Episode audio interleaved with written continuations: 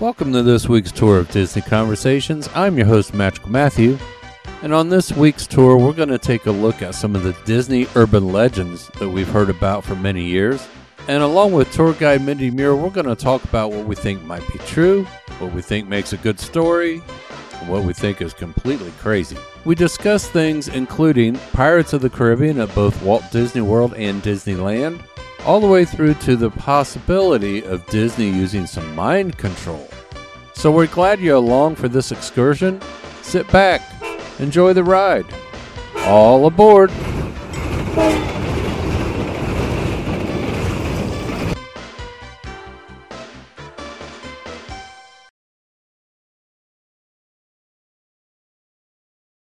Welcome back, tourists. This is Magical Matthew speaking, and on this edition of Disney Conversations, I've got along with me tour guide Mindy Muir. Hello, Mindy. How are you? Hello. It's good to be on with you. I'm so excited. I think I've picked an interesting topic, and when oh, I first put I it out so. there, I asked everybody if we could fill a show with this, and you assured me that we could. So this is on you today.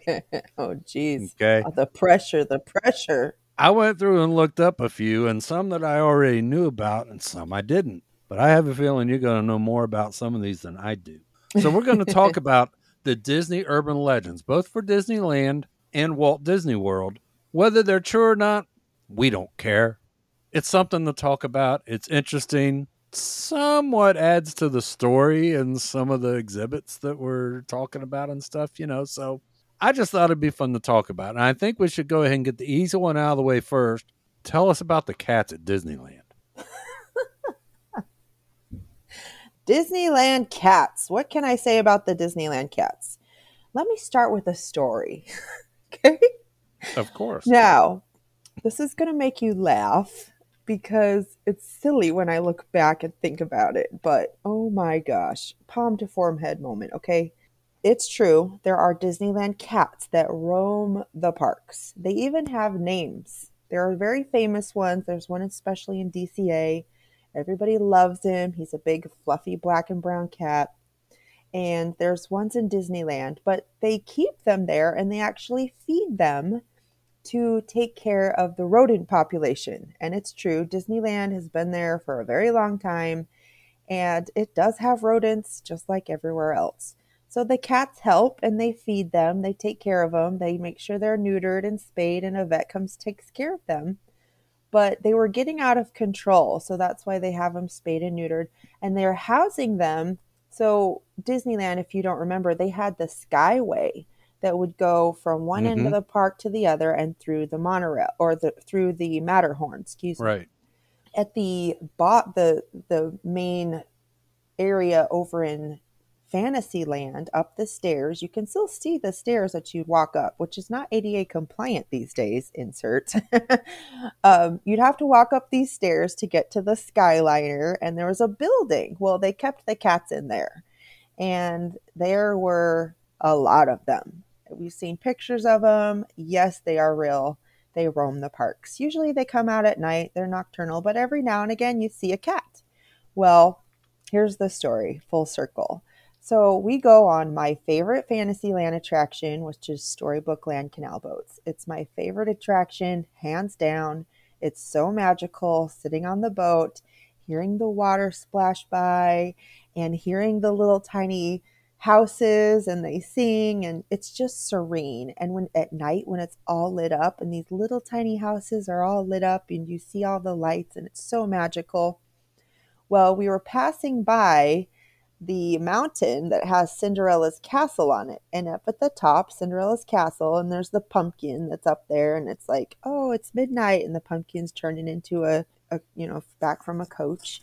And up on this mountain is this raccoon, and it's sitting there, and I'm freaked out. I'm like, dude, Brandon, there's a raccoon, and it's going up the side of that mountain on on uh, Storybook Land Canal Boats.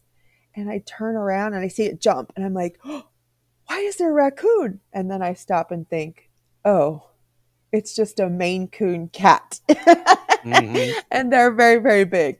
I giggle because we have two Maine Coons, And mm-hmm. twice now, our neighbors have come, knocked on our door and say, a raccoon jumped in your backyard, because they're really big. Right. So yes, there are cats at Disneyland. They do exist. They are not raccoons. They're actually kitty cats. So what have you heard about the cats? I don't know if they have them at Disney World as well, but it would make sense. Yeah. Because it's a natural form of maintaining the rodent population. Now, Disneyland makes a lot of sense to me because that was open fields when Walt started there. Right. So you would naturally have rodents in the fields. And I think you probably would have some of those same rodents or similar rodents in the middle of a swamp, which is what Walt started with. Mm-hmm. I don't mind them, and you don't see them during the day, at least not usually. So it's really interesting how they're able to make that work. Right. So the, the kitties don't bother me. I I like cats. I can't be around them too much anymore because they make me breathe funny. Oh, no. Don't come to my house. Yeah, I've already thought about that. We're cat we're cat people, so not by not by choice. It just was accidental, but we're cat people, and I get it. Right. But cats at Disneyland are real. They're the cutest little things, and we just we just love them. They can stay. All right, next on my list, Walt's frozen head. You take this one. Well, we've all heard the stories that Walt was into cryogenics. He was always forward thinking and, and what the future might bring and everything. But the question is, was it real? And I think the answer, obviously, is not even close. I read through an article. Walt was cremated right after he died, which would have been December fifteenth, nineteen sixty-six. I remember that day. Oh. And his ashes are laid to rest at Forest Lawn in Glendale, which I have been to, and I went just a few weeks ago, so I can confirm that he's right. Not cryogenically frozen. Yeah, so I don't know who started that rumor or how that came to be. Well, it ain't true, folks. It just ain't true. Now, there are some people who say that they've used that as a model for one of the, the grinning ghosts in the Haunted Mansion. Yes, and I'll tell you why, though, because he looks like him. I know. Thurl Ravenscroft is who they get confused with Walt, because he does look like him. Yeah, they do have very similar features in a lot of ways, with one exception. I think Thurl Ravenscroft's voice was an octave or two lower than Walt's. A little bit. Just thinking. All right, here's one that I think you may know something about. I hope you do. Uh-oh. Pressure's on. Pressure's on. Yes, the pressure's on. I hear there's a story about Walt's lamp at the firehouse. There is. So, clear my voice for this one. Now, remind me, is there a, does Walt have an apartment at Magic Kingdom? Not a, not in Orlando, no. Okay. I wasn't sure. Just Disneyland.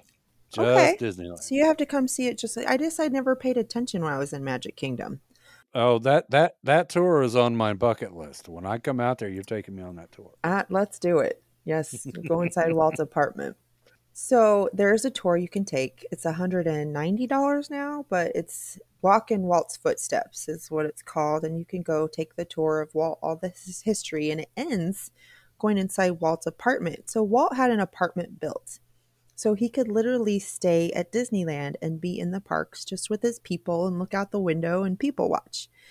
And he took his grandkids up there, but it's right above the fire station. And Walt was a big kid. Let's get real. Disneyland was his big playground. He right. built it so he could drive a train and slide down the fire. He had a fire pole that he would slide down. Yeah. And it was part of his, his apartment. So he could just leave real quick. Well, what happened was kids decided to crawl up the fire pole, and he's like, where did you come from? We just crawled up the fire pole. We didn't know where this went. They're like, oh, well, they're gonna have to shut that off, so it's all closed up now. Yeah, but it's still there. So here's the funny thing. Lillian designed all the furniture inside this apartment. It's very re- regal and red and velvet, and you think of Victorian velvet, red and gold. That's mm-hmm. really the the pulled decor from Lillian's thing. She loved Victorian decor and the vintage antiques, which is why the Lilybell is that same way as well, red velvet and gold. Well, there are red velvet couches that turn into a bed, so Walt could sleep there. There's a bathroom that's pink. It's a pink tile. If you think of the fifties, that's what it yeah. looks like. There's a little shower in there. But in the window, he had a lamp. Well, as time went on, the lamp, he would leave it on to let people know he was in the park. So it would stay on and they'd look up, oh, Walt's here. Well, after his passing, they decided, you know what, we're going to use this lamp and let people know that Walt's always in the park. So the lamp has been burning and it's been on ever since that day of his mm-hmm. passing. It's never been turned off. However, back in about nineteen ninety-seven, they kind of redid Walt's apartment. They didn't refurbish it or anything. They just cleaned it, did a massive cleaning, like things like that. But they replaced this lamp to a green hurricane lamp. And this is a true story. And I'm not going to say who it was, but there was a famous celebrity that went inside this apartment and knocked off the lamp. Oops.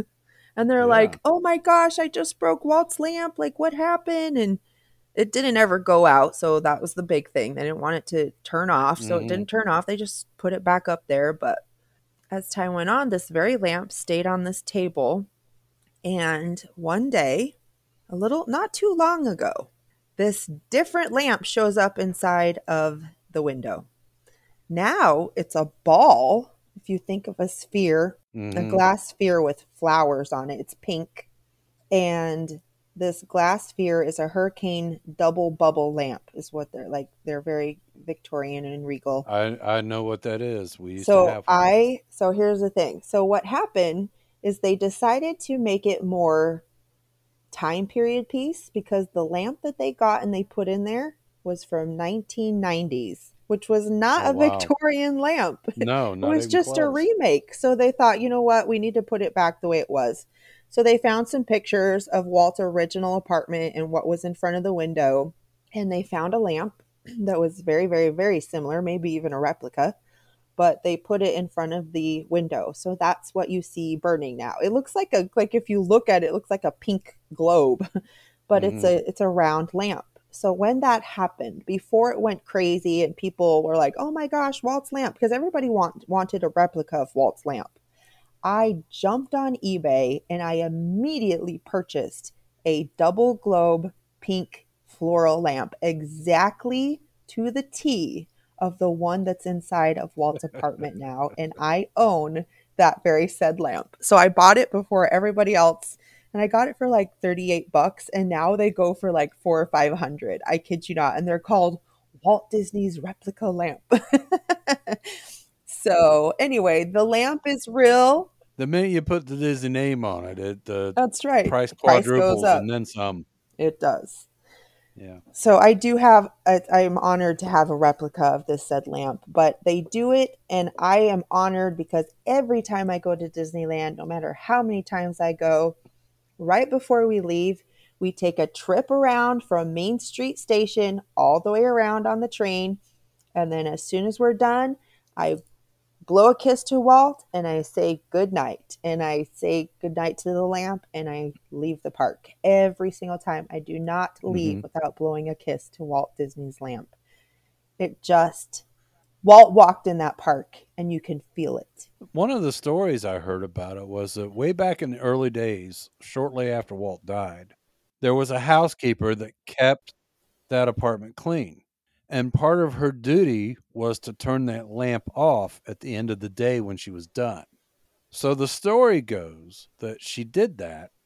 She went downstairs to leave. She walked out into the, the street in front of the firehouse and she looked up and the lamp was glowing again. That's right. So she just thought maybe she forgot about it. So she went back up and turned it out, went back outside and it was on again. And she told her superiors about that, and somewhere along the way somebody said, well, that's Walt's spirit telling us to leave the light on, and that's how that got started. That's what the story said.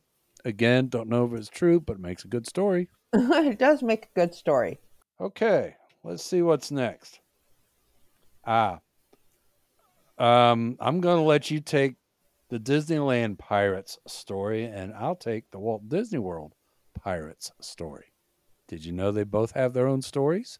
I do, and I'm going to tell you about the one at Disneyland. Absolutely, please do. Okay. Many people are, so to speak, they kind of get that, take this urban myth and run with it. And it's funny because you will hear, you just chuckle at some of the things you hear at Disneyland. And one of which I'm riding on, you know, sailing away, going along on a wonderful trip around Disneyland's famous Pirates of the Caribbean attraction. And I hear this lady from behind me, those guys, guess what? Those are all real skeletons. I'm like, oh, dear gracious. Oh, no. I was like biting my tongue, not wanting to turn, like wanting to turn around going, okay, I get what you're saying, but yes and no. So let's let's let's clarify this urban myth, shall we? Absolutely. Does Disneyland have real skeletons in it? What do you think? Well, according to what I've read, it used to be a yes. Okay. What happened is the ride originally envisioned as a walk-through wax museum, okay? Walt mm-hmm. Disney wanted this. He, after the World's Fair, he was just on a runaway success. Everything that he touched turned to gold. He had debuted audio, audio animatronics through the Carousel of Progress, and then he had great moments with Mister Lincoln. So he's like, we need to make some more. We need to have a, just a ton of amazing animatronics. What could we do? So mm-hmm. Walt decides to employ the same technique for Disneyland and its Pirates attraction. So he comes up with this iconic attraction, runaway success, you know, moving a number of people through an experience and calling it a pirate system. Well, they thought of this and they're like, what are we going to do? So the ride opened after Walt passed, and there was one last thing that he personally oversaw. Building the ride involved close collaboration between a machine shop and the animatronics team. They sculpted the wardrobe. They had the sculpting department and the wardrobe department. And Alice Davis sewed the costumes for it. And she made two costumes for every single animatronic. So if one broke down, she'd have a backup. And glad they did, because there's a story about that. And that's a whole other topic. But there was always a backup for each animatronic that she sewed costumes for. She didn't even ask. They had a budget and she went way over it. She just ordered extra fabric. She's like, nope, they need a backup. And Walt's like, thank you so much. You thought ahead, and I, I was so appreciative that you did that. So inside this attraction, one thing the Imagineers could not recreate were the skeletons, okay? They could. Right. They had all this technology. They were like, nail in real life people and animatronics, but dang it, they could not create a sophisticated enough thing to make a skeleton look real. So they they they were like, they did not take classes on realism, I guess. I don't know. So instead of faking it, the Imagineers went to find the real thing. They went straight to U C L A where the where they pr- procedure real human skeletons for the attraction. Okay? It's true. It didn't last forever, though, because after that had happened, eventually as fake skeleton technology improved, well, guess what? They felt it was a little inappropriate to have real dead bodies laying about. So these were, these were replaced with the real ones. And the real ones were later returned to their countries of origin and given a proper burial. However, there's a scene, and it's about midway through, and over to the left, it's in the captain's quarters. Above the bed, mm-hmm. you will see a skeleton and two crossbones that make an X. So if you think yep. of a skeleton head, that's what it looks like. But this skull looks totally different than the rest of the skeletons in the attraction. This is the only real skeleton that still exists inside of the Pirates of the Caribbean. So do they have real skeletons? No. Did they? Absolutely. Do they have yeah. one? Correct. Winner, winner, chicken dinner. So yes, there is one. And I suspect that one of the reasons they had to work on developing the fake ones is because human remains, bone or not, continue to decay over time. And I saw a picture of the, the skull in the headboard, and you can tell that it hasn't aged well. It's a com- completely different color. They've said they've said a couple of the teeth have fallen out. Oh, so yeah. It definitely looks different. You can tell it's different. I can't help but wonder if that doesn't add to the smell of the water. That's a whole other urban myth, so we're going to save for that one. All right, so we're going to swing to the Disney World version. And the myth there is that during construction, one of the workers died. Now, there's no details as to how or where he died. They think it happened while he was in the attraction doing whatever he was doing. There's no proof to that one way or the other. But they've come to realize that they think his spirit still dwells there. Apparently, he forgot to move to the Haunted Mansion because there's still room for one.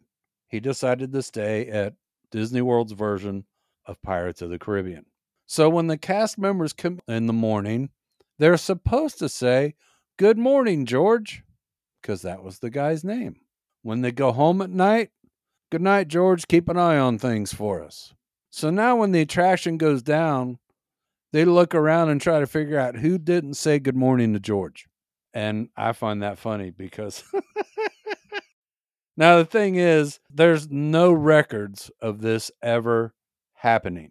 There's no records of anybody named George actually working on the construction of the project. There's no historical record showing that he died on location. That part doesn't surprise me because Disney has a good way of making those kind of details disappear. Very true. And I don't know what your viewpoint of the afterlife is. Is this possible? I don't know. But once again, it adds a cool story to the whole attraction. Whole new elements. Yeah. So I'm going to have to remember next time I'm in there to say hello to George. Or the attraction might break down. I don't want him sinking my boat. Not in that water. Right? We want to be able to float through and make it to the other yeah. end. Absolutely. All right. I hear there's a myth about the hearse at the Disneyland version of Haunted Mansion. There is. So what have you heard? Let's let's go there first. Well, I, I I think I heard what you actually said when we started chatting about this. The potential of it once carrying Brigham Young's body. So a lot of people think that Brigham Young's hearse is parked outside the Haunted Mansion. And who is Brigham Young? I'm L D S. I'm Mormon. Yes. Welcome. Welcome, everyone. Brigham Young was an L D S prophet back in our, you know, a long time ago when our church first uh, was restored. Um, mm. He walked us across the plains, all the pioneers. He came, he was one of the first ones to go to Utah. Well, after he died, he obviously had a burial, but they think this is his hearse. Now, it is a real hearse. I'll, I'll give it that. Okay. If you look inside, there is actually a blood stain of bodily fluid inside this hearse that you can very, very, very well see. It is real. This hearse has been completely restored and it's gorgeous. It's amazing. Mm-hmm. And the legend surfaces from a time, you know, of myths and hearses is parked outside the Haunted Mansion, which was used as the funeral of the Mormon leader Brigham Young. Uh, dozens okay. of websites claim that this white hearse, which sits outside of this attraction, was carried carried the body of the Church of Jesus Christ, Latter-day Saints second prophet, which was Brigham Young. And this actually is not true. Okay. It's just not. So it's been debunked. It's not his real hearse. I don't know where they came up with this, but it, it it's mm. never been. It's never been. It never will be. No matter what they say it is, it's just not. And there really aren't any stories about the one at Haunted Mansion in Walt Disney World except for the fact that it is the one that was used in the Sons of Katie Elder, which, if I remember correctly, was a John Wayne movie. Yeah. That's all there is on that. There really isn't a whole lot else to talk about. So the history is the hearse was brought to Disneyland in the early nineties from a Malibu antiques dealer called, and his name was Del Rickards. So the hearse, it was originally intended for Indiana Jones themed stunt show, which never made it to, uh, never made it come to be. So imagine you're. I was going to say, I've never heard of that. Yeah. Bob Berenick, he proposed that they use the hearse for the outside of the Haunted Mansion, believing that the hearse on its own didn't make enough sense to the story. So then Tony Baxter, who's the Imagineer, said, hey, let's hitch the hearse to a girdle and make it look like it's floating midair. So there's a, you know, a, a ghost horse sitting there, a, you know, phantom horse mm-hmm. wearing it. And Tony Baxter was inspired by the gimmicking toy, which made it look like, remember those leash? I loved them as a kid. I was like, oh, how is that dog walking around? It was a little leash dog. I had one. I loved it. Yeah. I got one of those when I was a kid at Disneyland. Everybody had one walking around Main Street. I yep. had to have one. We went into the magic shop and I was like, I am not leaving unless I have a magic dog leash. It was hilarious. I can't believe they don't sell them anymore. They should bring those back. They'd be a hit. They probably would. So that's where the idea came from. And it's found outside of New Orleans Mansion. It's bone white. It's decorated with, if you've never seen it, it's ornate carvings around its windows. It, you look into it, there's a casket area revealing a sign from the Haunted Mansion Ghost Relations Department. And it says something to the fact of like res- reservations accepted, something like, Relations Department of Disneyland don't do not apply in person. Like, it's a really funny little sign. And it appears to be sitting on the phantom horse. So every so often the horse plays an audio track of the horse. Winnie is his name, but this horse is there. So it's it's not really Brigham Young's hearse. It never was and it never will be. But that's the story of the hearse. Well, this next one actually applies to both parks. And it's not so much an urban myth as something that did happen from time to time that is sorely frowned upon. And that is people smuggling in the cremated remains of their loved ones mm. and spreading them around the haunted mansions. Okay. Now, I could understand, to be honest, I wouldn't mind if my ashes were spread around one of the haunted mansions because they're cool. You know, it is an issue because, first of all, it's kind of illegal to do in almost any state without some kind of supervision involved. But not only that, I mean, it's against Disney policy. They have caught people that have been spreading the ashes and they have escorted them out of the parks. I don't know if they get a lifetime ban or not. They do. Yeah, I, I, I could it's see where they could. It's prohibited. So they yeah. actually have their own code word for this because it mm-hmm. happens more than we think. And it it is so, uh, like, I don't want to say every day, but it happens, especially in Pirates of the Caribbean. It just happened. A woman was spotted on the Pirates ride scattering powdery substance into the water at Disneyland. And then, you know, following the ride, they had to close down the ride. The police came.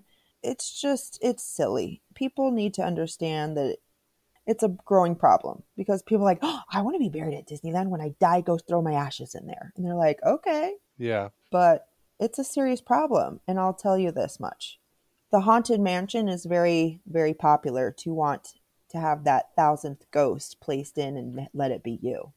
But I promise yes. you, I'm going to tell you this. And I'll tell you this because I know it's true. Squirrel! I sew costumes, okay? I am a nerd to my core. Right hand up, okay? I'm just going to admit it. I'm a nerd. I do cosplay. And my whole thing is if my costume does not look better than a cast member's, and I don't get mistaken for a cast member at a Halloween party, I didn't do my job, okay? So I made this elaborate Evil Queen costume. I mean, it was like tenth degree Evil Queen. Okay. And I love it. It's my favorite costume in the whole wide world. And I love to wear it to the, to the uh, Halloween party. When I wear it, they don't mind. And that's why she's, that's why Edna says, no capes, no capes. mm-hmm. because I went on the Haunted Mansion and I didn't know it, but the attraction kept stopping and it would stop and it would stop. And finally the lights come on and they said, "Hey guests, can you please look outside of your doom buggy and make sure nothing is touching the floor?" Lights come on. I look over, I look down, and what's barely touching the floor is two inches of my cape. It is that sensitive that it will turn the attraction off if anything touches the floor. So, wow, it does work. That's that's like that's uh-huh. like a whisper hitting a sensor. Whisper hitting a sensor. It's so sensitive it will stop the attraction. It was me. I did it. Oops. Yep. My bad. Never did it again. So now I wrap up my you know, cape up into my arm to make sure it doesn't yep. ever fall over again. But we've been going to the haunted, you know, Halloween party for twelve years now, going on actually fifteen years. So it does happen. They cannot throw the ashes down. It sets off alarms. People know it. They have to bring in. It's called the code HIPAA, HIPAA code. And mm-hmm. they will call in, shut down the attraction, and it's closed. They have to have people come in and literally clean it with contamination. So it's it's a HIPAA hazard. Yeah. It's it's not something like, oh, get the yeah. broom and sweep it up. It's a body. Yeah, or it was. It was. So, folks, if that's something you're thinking of doing, don't. Don't. I would love to be buried at Disneyland. And don't get me wrong. Like, take a little bit of ashes, throw it into, you know, Rivers of America, let me go, woohoo, but don't do it. I'd love to be buried at Disneyland, nope. but it's just not worth it. Nope. All right. The last one that we're going to talk about, I just found this somewhere, and this could lend itself to a very interesting conversation. It's been recently reported that Disney is using methods of mind control in their parks and resorts. Oh, gosh. So let's be honest. There may be some truth to this. There may be some truth to this, though. Because after all, why do we smell certain things when we enter a park? Smell technology. What's the what's what's what's the key to that, you know? Smell technology. Why do buildings look bigger than they truly are? Mind technology. Think of Cinderella's castle, you know, it's only a few feet short of needing a beacon on the top of it for aircraft. But it looks like it ought to be there. And why do we as addicts spend insane amounts of money to feed our habits? I don't know about you, but it makes me want to go, hmm, this one may not be too far off the truth. Yep. Because let's face it, for those of us that are Disney addicts, all of this is true. Are we under mind control? No, not really. I mean, I don't have to spend that eighty dollars on a Spirit jersey. I don't have to, or do I? Our friend Diane is at Disney World right now on a two-week vacation. And every time she turns around, she's talking about buying more D V C points. Yeah, I know, right? You know, so yes, there may be some truth to that. But here's the reason why it's true, folks. To us, it's like going home. Or in my case, it's better than being home. Right. It's what we love. And, and yeah, we go to the parks a lot, but it's because our Disney love goes beyond the parks. Right. If they didn't, you and I wouldn't be sitting here talking right now. Exactly. There are a lot of podcasts out there to prove this point. There's product out there, some of it legitimate, some of it not so much, but still Disney in its truest form. We've got Disney Plus, and I don't know a Disney addict that doesn't have that. Whether we watch it that much or not, it's still there. So is Disney using methods of mind control? I don't think they're actively doing that. Powers of suggestion, maybe. Because when you, you know, you walk in, I don't know if Disneyland is like this, but I'm going to guess it is. You walk under the train station, enter the park, and what's the first thing you smell? Fresh popcorn. And that's from the Smelitzers. Exactly. But if you look around, there's not necessarily a popcorn cart parked right there. Right. Sometimes there is, but not always. But it makes you want to go find that popcorn. You walk by the confectionery. You smell candy. Yep. It could be chocolate, could be vanilla, could be anything they want it to be. They can change them out. But that's to make you want to walk into the confectionery and spend money. So it's not really mind control per se. We're not being held under a hypnotic trance against our will. But is it true that they use methods to help pull us in? Absolutely. Yep, I agree. That's all I've got, Mindy. You got anything to add? I could missed? go on, but I think that would make for round two. Like, there's so many urban legends. I could just keep going. So we'll stop it here. This is a fun topic, though. I love I love talking urban legends with you. This was fun. This was fun. So, all right, tourists, we're going to go ahead and shoot out of here, but we will be catching up with you again next time. Later, Gator. Mindy and I want to thank you for listening to Disney Conversations this week. We hope you enjoyed this discussion as much as we did. Just a reminder that twenty twenty-three packages for Walt Disney World will be available starting on May thirty-first. If you would like any assistance or you're looking for a quote for a vacation to Walt Disney World in twenty twenty-three, I would ask you to consider using me as your travel advisor. Contact me directly at magical underscore Matthew at outlook dot com, and let's get working on that dream vacation you've been looking forward to. Until next week, my friends. P T F N, ta-ta for now.